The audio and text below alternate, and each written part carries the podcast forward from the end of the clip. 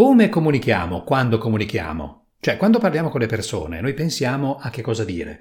Ma questo è sufficiente? O meglio, questo è tutto? Voglio dire, quando noi parliamo ci esce una certa voce, eh, magari assumiamo una certa postura e nemmeno ce ne accorgiamo. Ma tutto questo ha un'influenza sulle parole che ci escono, sulla costruzione addirittura delle frasi. O meglio, ha un'influenza sui nostri pensieri, quindi sul nostro stato d'animo, oppure ci basta la nostra mente che faccia tutto per noi, che poi non si capisce dove sia sta mente, questa entità, è quasi angosciante, terribile da immaginare, questo superpotere della mente.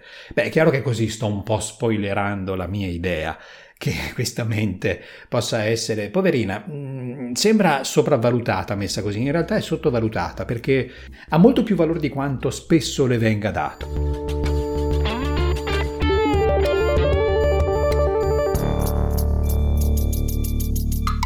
Quanto siamo mentali?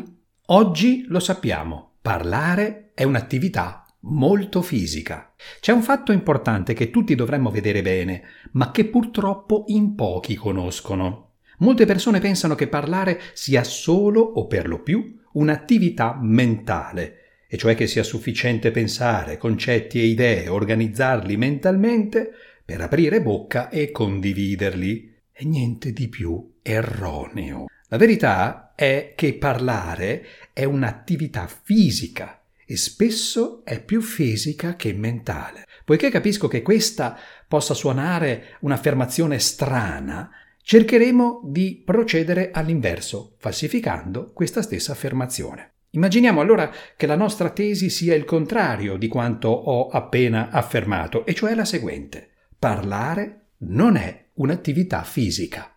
Ciò significa che la dimensione fisica non avrebbe alcuna incidenza sul nostro parlare, in quanto la nostra mente avrebbe sempre il sopravvento su ogni nostro pensiero. Ovvero, quando parlo di un tema, la mia postura, la mia voce, la mia posizione, la situazione ambientale e relazionale non avrebbe alcuna influenza su parole, idee e concetti che potrebbero uscire dalla mia bocca. In definitiva, l'ipotesi su cui vogliamo lavorare è questa. Il nostro modo fisico di parlare non ha influenza sui concetti che diremo. Vi propongo un esperimento pratico che potete fare e che vi permetterà di comprendere che cosa succede quando parliamo e interagiamo con le persone. Esecuzione. Raccontate che cosa vi piace fare nella vita durante il tempo libero oppure durante il tempo lavorativo o entrambi. Fatelo in circa due minuti, massimo tre.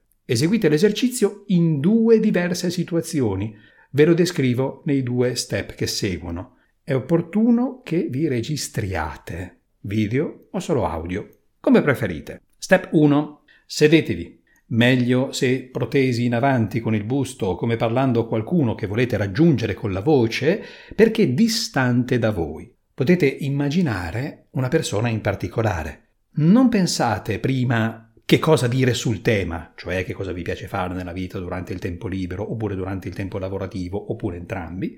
Parlate da subito, con libertà, ora, via. Step 2. Coricatevi ora sul divano o sul vostro letto in una posizione quanto più comoda possibile. Rilassatevi e abbandonatevi. Fate una bella inspirazione e poi una profonda espirazione per proseguire con la respirazione naturale. Di nuovo raccontate che cosa vi piace fare nella vita durante il tempo libero oppure durante il tempo lavorativo o entrambi, sempre due o tre minuti. Immaginate di parlare alla stessa persona che questa volta sarà invece lì vicino a voi come se entrambi vi perdeste con lo sguardo al soffitto. Analisi. Se avete eseguito la pratica dell'esercizio, procediamo con la sua analisi. Stante la pratica che svolgo quotidianamente con le persone che seguo in consulenza formativa con esercizi simili a questo, al termine dell'attività dovreste poter fare precise osservazioni. Confrontando i due discorsi improvvisati nelle due opposte situazioni, pur parlando dello stesso identico tema, dovrebbero essersi ragionevolmente verificate almeno una o entrambe le seguenti situazioni.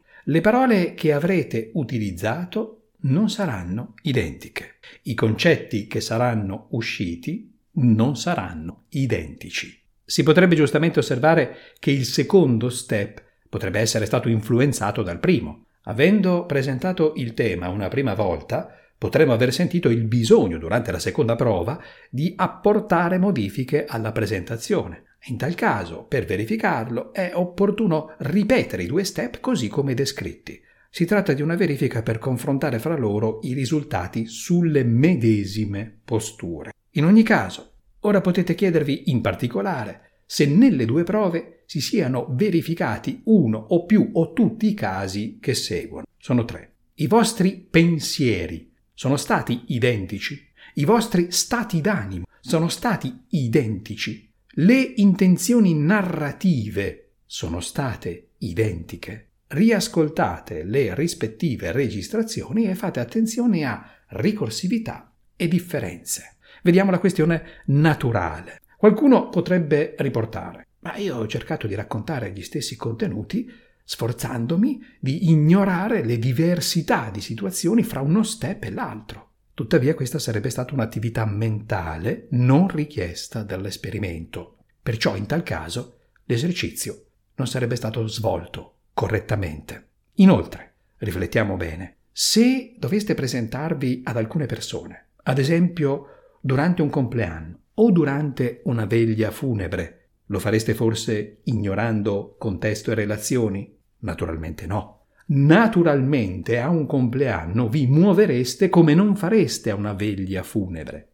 Naturalmente la vostra voce sarebbe diversa, il vostro, il vostro comportamento pure, il vostro volto pure, la postura, gli atteggiamenti anche. Questi sono solo alcuni dei fattori che assumono un ruolo nella genesi dei nostri discorsi e perciò delle nostre parole, naturalmente, cioè in modo del tutto naturale. E questo lo vedremo nella newsletter numero 11. Possibili conclusioni. Vi ricordo che l'esercizio non prevedeva alcuna volontaria intenzione da parte vostra in relazione alla postura. Ora, Com'è dunque possibile che, parlando dello stesso tema, senza alcuna volontaria intenzione, a seconda del contesto, a seconda della postura, a seconda degli stati d'animo e delle emozioni che proviamo, possano uscire parole diverse e concetti diversamente espressi. Appare evidente che è falsa l'ipotesi secondo la quale, quando racconto di un tema qualunque, la mia postura, la mia voce, la mia posizione, la situazione ambientale e relazionale non abbiano alcuna influenza sui concetti che dirò. La dimensione fisica, immanente e materica può influire sui pensieri, sulle parole, sui concetti e le frasi che diremo. A questo punto potremmo domandarci quanto tutto questo è conscio e quanto inconscio quanto tale influenza passerebbe o non passerebbe per la nostra mente? Ci chiediamo in definitiva quanto siamo condizionati dal setaccio mentale e dalla nostra chiara volontà. In altri termini, quanto i fattori fisici concreti e immanenti inciderebbero in modo naturale, magari anche prevalendo sulla nostra volontà. Se vuoi darmi consigli e fare le tue considerazioni, mi farebbe piacere. Qui nella descrizione trovi il link al testo originale dove puoi commentare. Questo era Parlo Ergo Sum. Io sono Stefano Todeschi, consulente specialista in public speaking pratico e ti ricordo che chi parla in pubblico esiste. Ciao!